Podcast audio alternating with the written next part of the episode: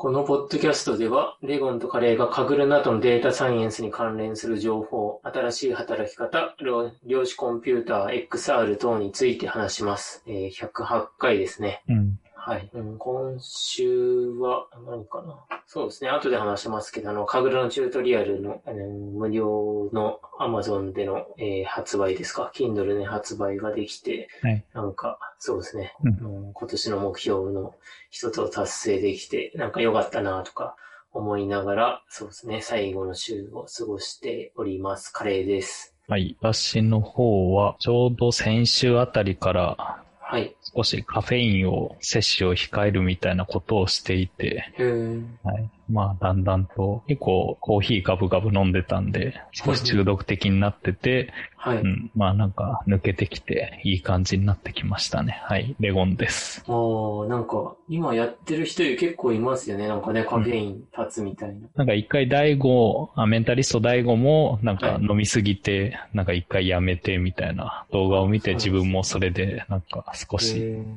思うことがあって、はい。はい。それで少し控えて、なんかやっぱり始めた段階だと結構最初眠気が一気に襲ってきたりとかあるんですけど、まあだんだんと、まあ慣れてくるというか普通の状態に戻ってきて、はい。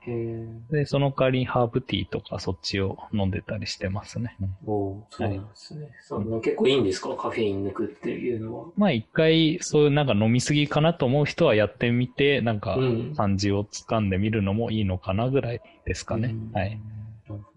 はい。じゃあ、今回は、えー、12月の、そうですね、目標結果とか、年間目標とかですね、今日は。はい。はい。じゃあ、12月の、えー、私のカレーの、えー、目標の結果からいくと、そうですね。今月、カグランチュートレイ第5番公開、はい、が、と、えー、キャスサバコンペと、あと、あの、何でしたっけ、鳥のコンペですね、を進めるっていうのが目標だったんですけど、はい、えー、カグランチュートレイ第5番は、そうですね、公開できて、あのー、日時も間に合って、目標通り公開できたので、うん、そうですね、これは良かったなと思います。はい。で、あと、キャッサバコンペは今銀メダルぐらいにいて、まあまあ、今結構チームで、二人チームなんですけど、今やれてるんで、うん、まあ、やれてるかなと思っていて、あとあれですね、鳥の鳴き声を当てる、うん、えー、コンペはこっちはあまりやれていなかったので、まあ年内まだもう少しあるので、まあ銀メダルぐらいにはとりあえずまず行っておきたいなというので、こっちはまあ三角ぐらいかなと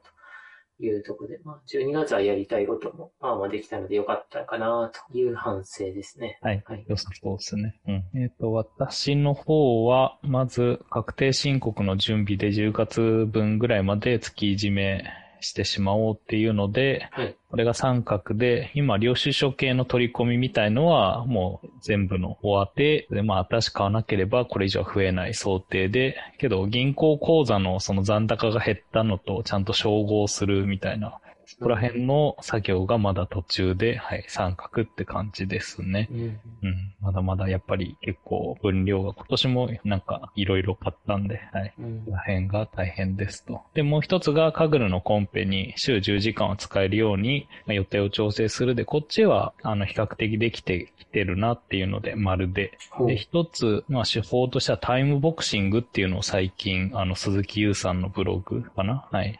でして、まあ、タイムボクシングっていうのは、あの、計画で、うんと、 ToDoリストで管理するよりも、もう時間を確保してやってしまう。だからこう、 ToDoリストで今日これ全部10個やるとかじゃなくて、もうあらかじめ予定にしちゃって、もうこの30分はそれに集中する時間みたいな風に時間でその ToDoを管理するみたいな方法で。はい、これがあの、独学大前でも、ちょっとその計画を振り返るみたいな、その、なんですかね、一日のスケジュールやって、それで自分がどう行動したか記録をつけるみたいな話があって、そこら辺ともまあ相性がいいというか、一緒にやっていける感じなんで、はい、手帳に予定を書き込みつつ、実際何をやったか予定書き込んでみたいなことで進めてますね。それで、あの、まあ、ここの時間は、そのカグル、まあ、今回はカグルじゃなくて、あっちのシグネイトの方をやってたんですけど、だからちゃんとそのコンペに向けて時間を取るみたいのはできた感じでした。はい。いつの段階でその時間を入れるんですか？前日とかに入れるんですか？そうですね。だいたい前日寝る前ぐらいに、まあなんか寝る前に、はい、手帳を開いといて、それで明日の、まあやっておかないといけないことみたいのを確認しつつ、埋めてる感じですね。うんうん、まあ大抵別に当日急ぎの用事が入ることは今のところあんま普段ないんで、まあ大体それで達成できてるかなって感じですね。うんヨモンさんも紙の手帳派なんでしたっけ？えっ、ー、と、なんだかんだで紙の手帳が、あとはプランっていう、えっ、ー、と、ウェブサービスも使ってたりもしてましたけど、うん、なんかやっぱ夜は少し、あの、デジタル系を避けてるんで、はい、はいはい、紙の手帳で今は管理してますね。うんうん、結局、その、あの、結果を書き込むときに、結構ウェブだといちいちアプリ開いてとかになるよりはもう手帳ですぐもうその日は大抵しおりというか挟んであるんで、そこ開いて、あの、追記すればいいだけなんで、そこら辺の結果書き込むって方はなんか手書きの手帳の方がやりやすいですね。なんだかんだ。そうですよね。なんか、はい、うん、自分も紙派なんですけど、そうですね。うん、まあなんかやっぱり書きやすいし、はい。そうですよね。パッと見え見れるとき見れるとかは、なんかいい,、いいですよね。うん。うん、ですね。けど、あんまりそういう、なんか長いスパンでの管理はしてなくても、本当に次の日ぐらいなの手帳ではやってて、それで普通のスケジュールみたいのは、あの、Google カレンダーで普段つけてますね。はい。うん。なるほど。はい。そうですね。12月はこんなところで、うん、はい。そうですね。もう今日が12月20何日ですか ?9 だから。うん。そうですよね。もう年間、年間目標はい。というか、結果ですもんね。ですね。はい。うん。うん。そうですね。これもいきますかね。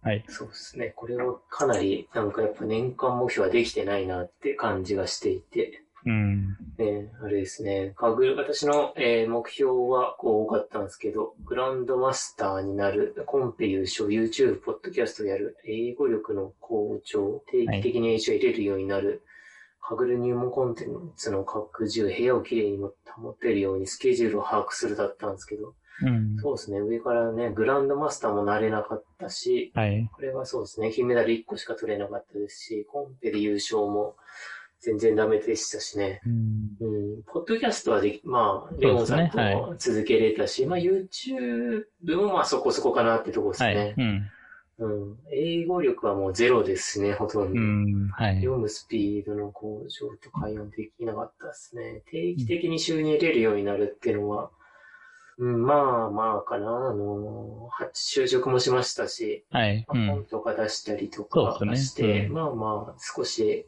あの、年初よりはちょっと収入は得れる状態になったかもしれないですね。うん、はい。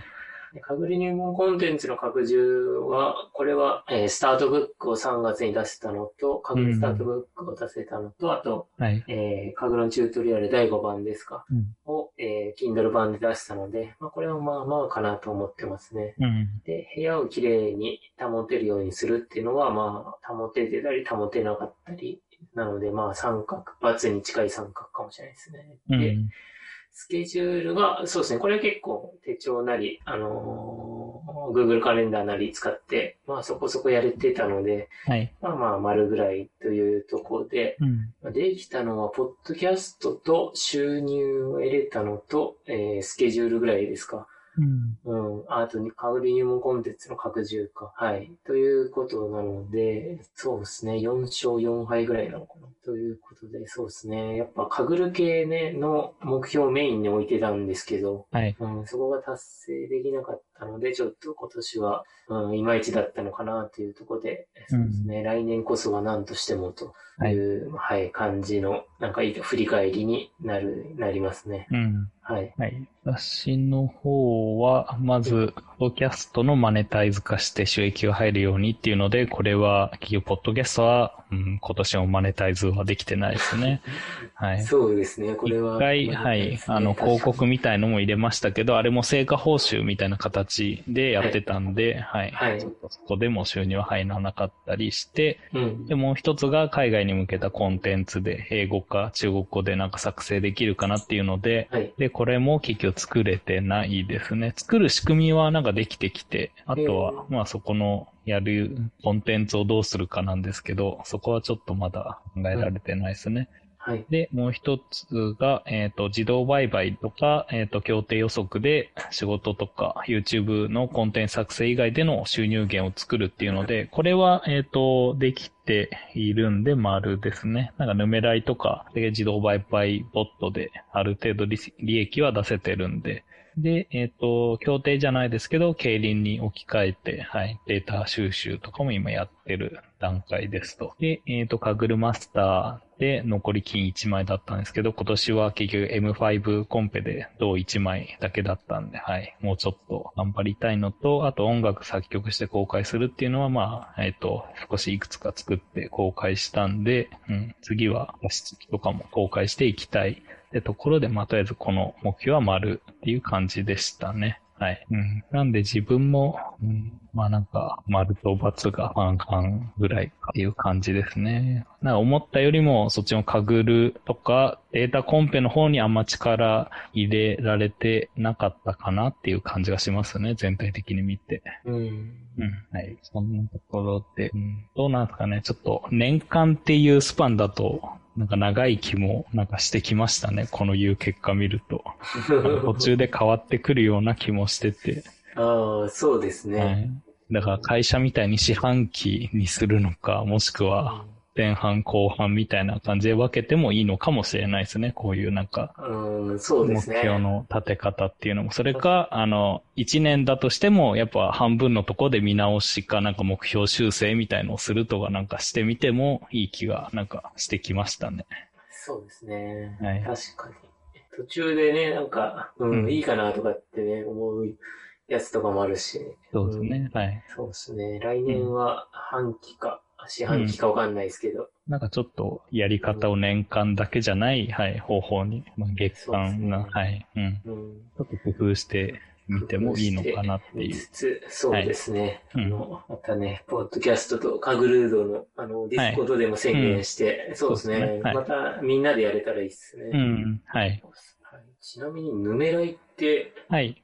結構どお、利益的には結構出たりするんですか？えっ、と、自分的には今出たとして、あれも1週間ごとに利益の結果が出て、しかもその利益のトークンがあの仮想通貨で支払われるんで、その仮想通貨自体が結構値上がり値下がりもするんですけど、うんまあ大体コンスタントに毎週10ドル、20ドルくらいの間でしてますね。だからまあ1ヶ月にすると大体80ドル。はい。お面白いっすね。そうですね。それで実際にその、まあ、トークン、その仮想通貨が上がればもっと報酬が増えたりとか。うん。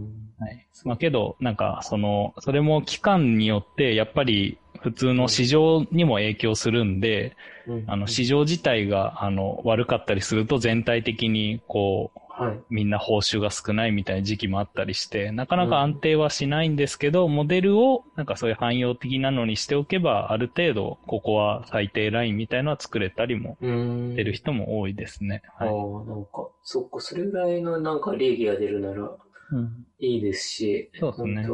学生さんというかね、中高生ぐらいなら、すごい収入源ですね、うん。嬉しい。はい。う。んまあけど、減るっていう可能性があるのが、やっぱり、まあ、投資って言ったら結局そうなっちゃいますけど、はい。でも、もらえるのはあれなんですよね。もらええっとないでももらえない減るで減ることもあるんですよ。そのバーンって言って、その燃やされるというか、その仮想通貨自体が、あの、だからステークって言って、その、はい。えっと、まあ、週ごとにラウンドがあって、そのラウンドでいくらかをかけるんですよ、ステークで。あ、そうなんだ。それでええっと、その額に応じて、またなんか計算されて、それでちゃんとほうんう、あの、精度が良ければプラスで戻ってきて、ダメだったらバーンって言って、その、別にヌメライ側が収集するんじゃなくて、えっと、それは本当に焼かれるって意味で消滅するんですね、トークンが。で、トークンが消滅するってことは全体のそのヌメライっていう、まあ、仮想通貨の、えっと、数が減るんで、まあ、需需要が上がるというか、だから価値が上がるみたいな、そういう仕組みをああ、そうなんですね。で、はい。だから、あの、減るっていう場合もあるんで、まああそこは気をつけてそうなんだ。ください安。定収益にはならないないのか、そっか。うん。いや、けどもう本当にこれだけで暮らせていける人はいるんじゃないかってぐらいな、あの、制度を出してる人も、あの、普通に他の人のスコアとか見れるんで、あ、そうなんですね。そういうのを見ると、うん、なんか全然いい、まあ、だからトップの人ですけどね。結構ね、はいやる気になるし、面白いですね。うんうんいや、来年はそうですね。何かヌメライか、自動売買ボットか。はいうんどっちか私も手出したいですね。うん。うん。はい、次が、えー、アドベントカレンダーで書いた記事ということで、えー、まあ、私は、えー、カグランチュートリアル第5番を Kindle で公開しましたという、まあ、Kindle で公開、あの、無料、あの、初めの5日間無料ですよって記事を、うんそうですね、あの、公開しました。まあまあ内容としては、あの、公開しましたっていうだけなんですけど、そうですね、この KDP のあの、Kindle の無料版で公開したこととかを、えーちょっと話せればと思うんですが、うんそうですね、無料版の、そうですね、ランキング1位になれるかな、どうかなって思ってたんですけど、うん。そうですね、これ無料すぐの1位になれてよかったかなはいうんというとこですね。はい。で初日から、これが初日が24日の5時、えー、夕方の5時ですね、うんに公開になって、そっか、これがあの、アメリカ時間だからもうその5時っていうのは指定なんですよね。はい。そこからがの、あの、無料キャン、あ、無料キャンペーンの始まりがもうそこしかなくて、はい。で、初日からでダウンロード数が、えー、でえー545で、次が618、238、94、157、55なので、うん。1500ぐらいかな、大体は、えーダウンロードしてもらうことができて、1日に500ぐらいダウンロードしてもらえれば、あの、今の本のとこだったらなんか1位ぐらいだったんですけど、3日目の1日あたり200ぐらいだと、まあ2位とか3位とかにうん。下がって、最後はまあ5位ぐらいでしたね、無料ランキング。はい。うん。なので、まあ、とりあえず500ぐらい、1日500ぐらいやれば、なんか1位になれそうなので、うんまあ、これ聞いててやられる方はそれぐらいを狙うかな、といいかもしれないなと思いました。はいで、えー無料キャンペーンをしてみての感想として、まあ、1500ぐらい、まあ、ダウンロードしてもらえたのは良かったんですけど、あのーまあ、5, 5日間連続でやらなくてもよくて、2日とかは3日でもよ、い、いので、まあ少ない、なんか3日限定とかの方が、なんかインパクトもあるし、なんか別の時にまた後日無料キャンペーンもできるので、なんかこう5日間連続でやらなくてもいいかなとかって思ったのと、あとまあ無料キャンペーンにしてもなんかたくさんダウンロードしてもらえるという、まあいいことしかないので、はいまあ収益としてはゼロなので、まあなんか目立っててダウンロードしてもらえるっていう意味ではいいんですけど、なんか収益としてはゼロなので、そうですね。なんか後々何かいいこといいことも特になない、なんていうんですかね。そんな感じなので、そうですね。まあ次の番とか、まあ次本書いた時とかやるかどうかは、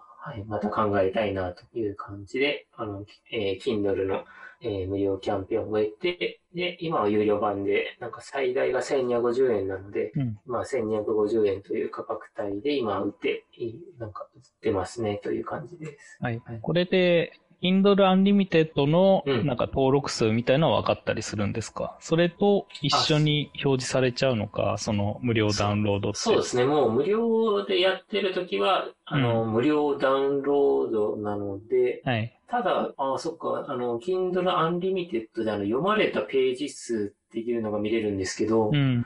はい。そそれもなんか一応見れてるんですよね。うんなので、なんか無料版と Kindle Unlimited が分かれてる、あ無料版でもその Kindle Unlimited でのその収益になるのか、はい。その入ってる、その無料でも、無料でダウンロードした人が Kindle Unlimited に入ってれば、はい。その収益になるのか、まあそれは後から収益対象から除かれるのか、ちょっと今の段階では分かんなくて、はい。って感じですね。まだその Unlimited の読まれたページ分の収益みたいのは、特になんか表示はされてないですか？後で計算なんですか？あれ。多分後で計算ですね。そのう、ん。ページ数、何ページ読まれたのは入ってくるんですけど、はい。あ、書いてあるんですけど、うん。そうですね。1月、その、多分月末終わったら分配金の額で1ページあたり何円ですっていうのが通知されるんじゃないかなって勝手に思ってるんですけど、はい。そうですね。うなんんかまた、そう、来週ぐらいになったら多分あれですね。うんはいいくらの収益になったのかわかるんじゃないかなというところですね。はい。い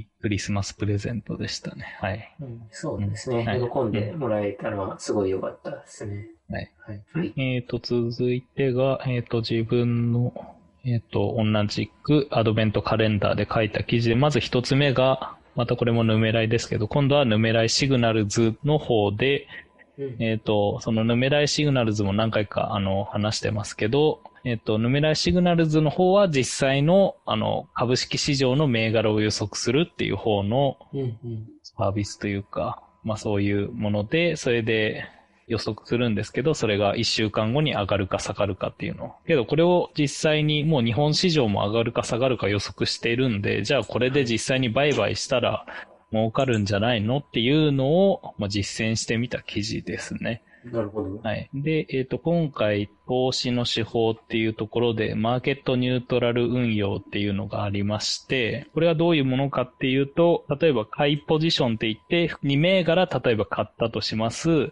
そしたら、まあなんかちょっといろんな方法があるんですけど、今度は売りのポジションでも2銘柄持っときますってやると、その例えばこう相場全体が下げの時にはやっぱそっちの下げの方が強く出ますし、ちゃんとその予測した方のところにより多く動くはずだっていう手法ですね。うんうん、なんかそういう手法がありまして、はい、なんでそういう方法でやるにはどうしたらいいかっていうので、そのワンタップバイっていう証券会社ですね。これはもうなんか1000円からあの投資ができたりして、それで実際にその銘柄、シグナル図で予測した銘柄で、そのなるべくシグナルが高い、上がるって予想したものを買って、それでそのマーケットニュートラル用に、今度はあの ETF って言って、まあその証券で株式市場に上がっているけど、えっと、株、その会社の株ではない。また別の、なんか、投資信託みたいなものが、えっと、上がっていて、銘柄として。それで、その、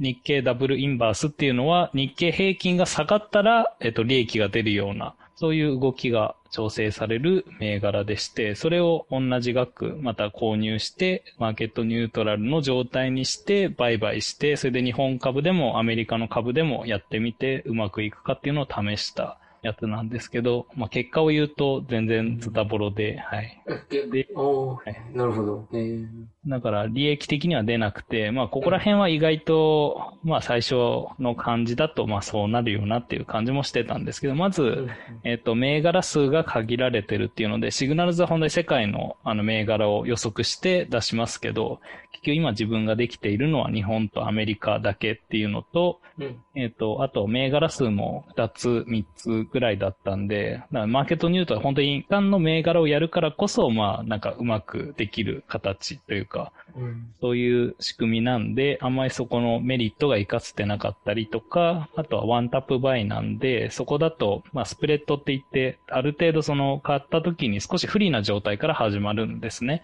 もう最初からマイナスいくら、まあ手数料みたいなものですね。なんでそこら辺がやっぱり一週間だとなかなか達成できなくて、全体的に手数料取られて、うん。それで、えっ、ー、と、基本的にはこの試した期間っていうのは全体的に市場もあの、相場が上がってる状態だったんで、その、インバースみたいな、その、売りの銘柄っていうのは、どんどん赤字が膨らんでって、はい。最終的には全体的に、まあ、あんまり利益が出なかったなっていう結果でしたね。はい。なるほど。なんで、まあ、改善するといったら、そういう銘柄を増やしてみたりとか、ワンタップバイじゃなくて、実際の通、あの、銘柄でやってみたりとか、もうちょっと銘柄数増やせるように、世界の、えっ、ー、と、市場で、えっ、ー、と、それを実行するとか、そういうことがやっぱ必要なんじゃないかなっていう結論というか感想ぐらいですね。はい。まあ、なんで、もしそういう、はい。それで、そっか、前回ですね、あの、ところでも少し話したかもしれないんですけど、あの、プリファードネットワーク社とかも、あの、株価予測みたいの論文2つ出してたりしたんで、うん。はい。なんで、そこら辺の、なんか、株投資が気になる人はそこら辺読みつつこういう感じでやってみたり、ヌメライシグナルズやってみると面白いのかなって感じでした。はい。うん。うん、面白そうですね。あとは単純にヌメライシグナルズのそのシグナルがまだそこまでいいスコアが出てないんで、はい。それで運用するのはどうなのっていうものもありますね。はい。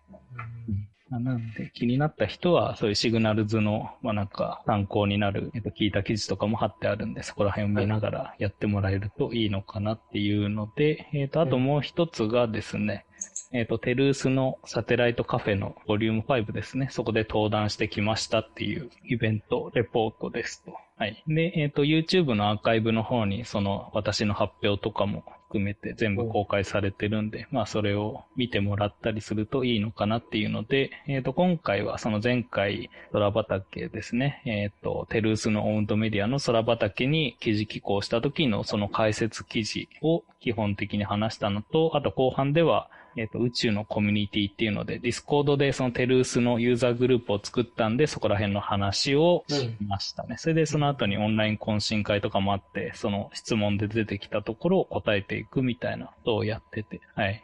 まだまだ、はい。機械学習もうんこういう感じで、えっ、と、衛星データで使えるんだよみたいのがわかるような説明を、はい。なるべくした、心がけた感じですね。でも。そうですね。見てみあたいと思います。この YouTube か。はい YouTube の動画ですね。はい。まあけどちょっと長めですね。もともとが2時間のイベントだったんで。はい。あれ？あなん ?2 か時間のイベントで、あ、そっか。発表時間は10分ですけど、他にもなんかイベントがあったんでしたっけ、えっ、と、あーえっ、と、けど、なんだかんだでそれくらいを、まあなんうんか他の話とかしてたあ、ら、他の話とかで結構、そっか。うんですかね。は。はいい。はうん。うん。あ、結局オンライン懇親会も含めて21時か、だったかな？はい。ですね。結構オンライン懇親会も、こっちは公開されてないはずですけど、うん、うん結構こっちも盛り上がったというか、あ、そうなんですか？あの、機械学習と衛星データ扱うときにどう気をつけるかとか、へえ。まあそういう話がいろいろできて、はい、自分もためになりましたね。ほうほうん、なんで、そこら辺が気になる人は見てくださいっていう感じの、はい、内容ですね。うはい。で、えー、次が、これが、うんと、 Kaggle の Tips というので、そうですね、なんか公開されていた記事で、あの、 Kaggle で、あの、よくノートブックで使われている、えーはい reduce memory の、なんていうんですかね。よく使いますね。 usage というははいい。はい。あの、データフレームの、あの、メモリ使用量、えーデータサイズをちっちゃくしてくれる、うん。あの、まあ、コード、関数があるんですけど、まあ、それを少し早くしましたという記事を、あの、書かれていて、はい。えーそうですね。まあ、まあ、というか、あの、さ、考えたこともなかったちょっと遅いなとかって思ってたんですけどそうですよね。。毎回、なんかメモリが足りなくなるからやっとこうってやると結構またされますよね、この処理。ねはい。はい。待たされるというので、うん。で、まあ、その、元々の、えー、コードだと、そうですね、一列ごとに、あの、えー一番大きい数とか、そういうのを見て、まあ、その、削減できる、えーものはないかみたいな、はい。やって、まあ、一列ずつ、あの、上書きしていたんですけど、うん。それを全部、あの、リストに入れていって、最後にそこからコンキャットして、あの、データフレームを作ると。うん。いうようにすると、えー、そうですね、これの、なんか、グラフがあったんですけど、はい列数が10列でも、もう200列でも、あるうんあのデータフレームでも、はいもう。5秒ぐらいで全部一定の、えー秒数でできると。元のやつだと結構線形的に増えていくような感じで、まあ、こう10列だったら7秒だったのが200列あると、まあ20秒ぐらいかかるというので、はい。そうですね。なので、あの、まあ、これを使えると、あの、列数が多い時とか結構役に立つのかなと思いましたね。はい。うん。とそうですね。ただ二重にメモ、なんかこれを私が思ったことなんですけど、まあ二重にメモリ、なんかメモリがギリギリだからやっているのに、はい。これをやるとなんか二重に持っている状態が出ちゃうので、まあんメモリに余裕がある時に使えるのかなとはい。思ったりして、メモリに余裕がないときは、まあリストにアップエンドしたら、元の列を消すコードにしたら、あの、メモリを削減できるのかどうかわかんないんですけど、うんもうメモリはい確保しちゃってるから、そこ消してもダメなのかよくわかんないんですけど、まあ、これを試す余地はあるのかないのかなとかって思ったりしてましたね。はい。うん。うん。けど、これがもしかしたら主流になるかもですね。はい。カグルとかの、ねはい。なるかのもしれないですね。やっうんぱ、20秒とかかかったらちょっとあれですもんね。うん。手持ちぶたさとかあるので、5秒で、本当は、で絶対に5秒弱ぐらいでできるって分かってたら結構強いっすよね。うん。うん。自分結構ヌメライとかでもこういうなんか、あのメモリ削除みたいのよく使うんで、うん、ううん。ん。はい。それだけでも本当に効率化できて助かりますね。はいはい。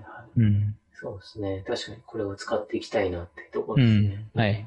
はい。で、えー次が今週のカグルというので、はいえーこれはもう、カグルというかシグネイトさんの話なんですけど、はい。一気に来ましたね来。ましたね。シグネイトで、あの、3つコンペが来てるみたいで、もしかしたら先週とか前から来てるのもあるかもしれないです。このシグネイト22卒インターン選考コンペティションっていうのがなんか来てて、うん。これは、えー、シグネイトの、えーインターンに勝ったら、あ、URL が間違って、なれるコンペですね。うん。はい。で、えー予測モデル部門とコンペ設計部門があるようですね。うん。はい。なので、なんかお題とかは、あのー参加できなかったのでよくわかんなかったので、はい。学いつもの学生限定という、あのー縛りがあるコンペだったので、うん。はい、学生の方はそうですね、見たらいい、見て、はい、もし、インターンしたい人とか狙い目なんじゃないかなと思います。うんそうですね。今までのは、まあなんか、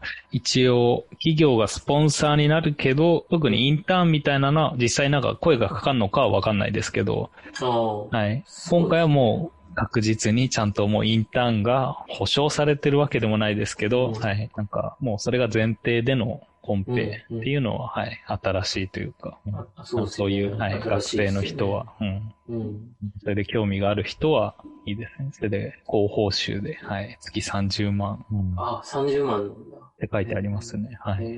すごいですね。はい。すごいな。なんか今結構データサイエンティストとかの、あのうんなりたい方とか多いし、はい。競争率高そうですね、これ。うん。はい。まあだからランキングも見れないのか。たまにツイッターでなんか流れてる気も。ああ、そうですね。ランキングだけですけど。ランキングのリーダーはいボードはいは多分そうですよね。あの貼っても守秘義務というかルールに違反しないんで、そっか。うん貼ってくれるんですね。多分これ見れないんでしたっけ？そうですよね。なんか今開いてリーダーボードとか。はい。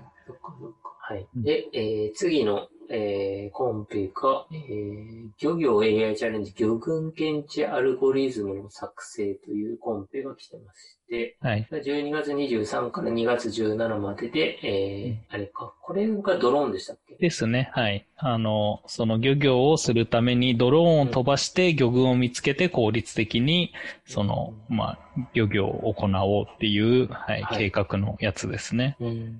なるほど、なるほど、そうそう。なのでで、そう。、はい。あの、ひたすら、はい自分今これ取り組んでるんですけど、あ、これ、なるほど、なるほど。はい。ひたすらこう、海の画像がこう、配られて、それでその中でオブジェクトディテクションというか、あの、ここに魚群がありそうだよっていうのを四角で囲むタイプの、はい、いやつで。すね。で、なんかひたすら海見てるんで、まあ癒される感じもありますね。はい。お面白いですね。予測対象となる魚群のラベルは、ジャンパースクール、白脇群と、うんなんて言うんだろう、これ、水持ち群。はい白脇群っていうのが、まあみ、魚がは跳ねることで白く見えるもので、水持ち群っていうのが海面直下にいる魚の動きが、まあ、波を打ち消してできる海面のナギっていうんですか、これ。うん。はい。へーなので、まあ、それを2種類を当てるっていう、えータスクなんですか、これは。うん。へーそれで、まあ余計なものも映ってるんで、うん、しっかりとそれだけをとか、あと、まあ画像の見てると結構、あの、太陽の反射が眩しいとかそういうのがあったりするんで、そういうのをいかにやるのかなっていう感じみたいですね。それで、えっ、と、これは、えっ、と、上位に入ると、賞金と一緒にあの、鰹節がはい。もらえるらしくて、はい。うん、あー自分も、ねはい。かつ鰹節を狙って。鰹節の、これは量が書いてないですね、このコンペは。そうなんですよね。はい。どれくらいの鰹節なのかはわかんないでわすけど。かんないはいけど、鰹節がもらえると。はい。そのうち、なんか味噌汁にしたいですね。で、あと特徴的なのは、えっ、と、学習済みモデルのファイルサイズの総計が 2GB 以内っていう風で、うんうんその企業多分、まあ、エッジ的な考えなんでしょうね。ドローンで直接処理はしないとは思うんですけど、なんかやっぱりそういう限られた環境で取り組むみたいなんで、そのファイルサイズ、学習済みモデルのファイルサイズが大きくならないようにっていう、はい、制約がありますね。うんうん。なるほど。これはもう、そうですね。もう本番に、あの、何ですか、使おうみたいな感じがはいで、そうですね。ドローンでその魚群を発見するっていうのをやりたいというところで、はいなんかすごい、うん、いいですよね。うん。うん。で、意外と、やっぱ自分でも取り組んでみて、その、はい今回海ですけど、別にこれがやっぱりそういう別のもの、衛生的なものでもやっぱこういう場面ってやっぱあったりして、ちゃんとそれがオブジェクトとして認知できるかみたいな。うん。なんかそういうのと、とも相性がいいかなと思って今取り組んでますね。はい。レモンさんはまだサブミットはしてないんですか？あそうですね。はい。今まだモデルを作ってる最中ですね。まだ、はい、公開して1週間ぐらい経ちましたけど、まだチーム的にもまだ5チームぐらいですね。そうですね。はい。今見うん。たところ5チームですね。はい。結構データ量も多かったりして、うん。うん。はい。まあなんか取り組みがいのありそうなうん。コンペですね。はい。で、えー、次が、これはなんかまだ、えー2月1日から3月31日までのコンペなんですけど、あ、まだ始まってないですね。うんそうですね。まだ始まってない、なんか予告としてきた、来て、名前としては広島クエスト2020うん。画像データを使ったレモンの、えー外観分類というので、えーレモンの4クラス分類の、うんえーコンペが来ております。えーレモンが、えー何かな、有料、量、加工、規格外という4つのクラスがあって、まあ、それうんを、あの分けてくださいという、あの画像コンペですね。4クラス分類のコンペで、で、指標が QWK と。で、これが特徴的なのが、あの、アンサンブル禁止と書いてあって、はい。そうですね。アンサンブル禁止の、なんか細かいとかはわかんないんですけど、もう学習済みモデルは1種類とか、はいで、TT、うんあの、テストタイムオグメンテーションは禁止って書いてあって、うん。そうですね。そういう、あの、入賞者のモデルやノノウハウ、ラズパイなどの小型端末で実装したいのでというはいことが書いてありますね。これも結局エッジというか、はい。そこら辺を想定してやってる感じですね。うん。で、近いのだと、まあ結構昔からありますけど、あの、キュウリの識別とかはよくなんか、はい。ニュースでも、ニュース Google の、ねはい、ありますよね。まあなんかそういう感じになるのかなっていう気もしますが、はい。うん。うんはい。こう、はい、今自分もラズパイ触りつつ、そういうなんか地上のデータを取ろうとか試みてるんで、うん。はい、ラズパイ触ってますけど、まあ、あの中の制約っていうのは結構限られているんで、なるほど。はいそういうところで、そういうなんかネニューラルネットを回すとかっていうのも、うんなんかいろいろ大変だなっていう感じがしますね。うん。けど、それがもうこれでできちゃうと、うんなんかどんどん人の手が加わらなくても、そういうふうにどんどん識別できて、うん。はい、なんか効率化できていけそうですね。うん。うん。これも、これは、あの、賞金1位が10万円プラス、はいレモン10キロプラス10キロレモンのお菓子の詰め合わせと。2位がレモン10キロプラスレモンのお菓子の詰め合わせで、3位がレモンのお菓子の詰め合わせということで、レモン10キロって、え結構ありますよね。多はいんですかね。うんうん、結構ありますよね。そうですね。なんかいっぺんに、なんか、えー、一月にねはい1キロとかね、うんもらえ分けてもらえるると。はいい。いですけど、いきなり10キロ振られてもうん。困っちゃうかもしれないですよね。ねなんかシグネイトはそういう物品もなんか最近流行りなんですかね。鰹節といい。うん。ねそうですね。なんか、日本のコンペ、外国からだったらね、世界に送らないとダメですけど、はい日本のコンペだからこそ日本国内に送れればいいんでっていう、はい。そうですね。あと、なんか結構ね、さっきのコンペも、あの、実際の使われようというう、ん。はい。もうなんか先に前提として、そういう課題がありますよね。わかりやすくてね、もし、はいあの、優勝とかしたら、まあもし、なんかね、オファーとかあって一緒にやれたりしたりうん。するかもしれない。そうですねできるのかわかんないですけど、うん。うん、できるかもしれないし、まあ結構こういうコンペが増えると、うん。まあなんか面白いなという感じはしますね。はい。そうですね。こんなとこですかね、今週は。ですね。はい。はい。はい。じゃあ、ね2018年じゃなかった、2020年ですか？はい。もう、はい、終わりますね。うん。はい。はい。良いお年を。はい。そうですね。いよいよ年をですね。はい。うんだはい。来年も、そうですね。まあ、引き続きやっていきたいなとそうですね思ってますうんね。はい。はいじゃあ、来年週は、えー、2021年の目標などを、うんはい、立てていきたいかなと思います。はい。はい。それでは、今週もありがとうございました。ありがとうございました。